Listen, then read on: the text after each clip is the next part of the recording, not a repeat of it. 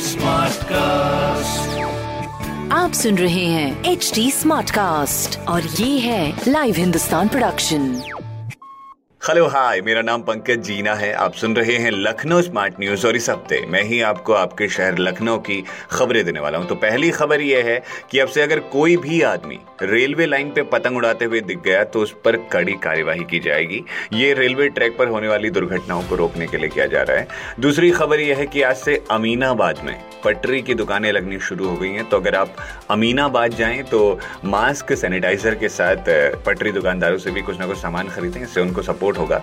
तीसरी खबर ये है कि छह नए रास्तों पर सिटी बसें चलेंगी। ये हैं इटौजा से काकोरी शहीद पथ से अमौसी, सरोजनी नगर से चारबाग, चिन्हट से चारबाग, दुबग्गा से कैसरबाग और इंटीग्रल विश्वविद्यालय से महानगर। तो अगर आपको इस रूट पर कहीं जाना हो तो आप मदद ले सकते हैं इन सिटी बस की।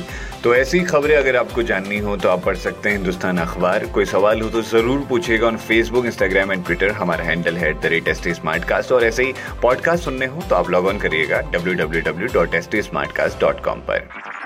आप सुन रहे हैं एच टी स्मार्ट कास्ट और ये था live Hindustan production smart cast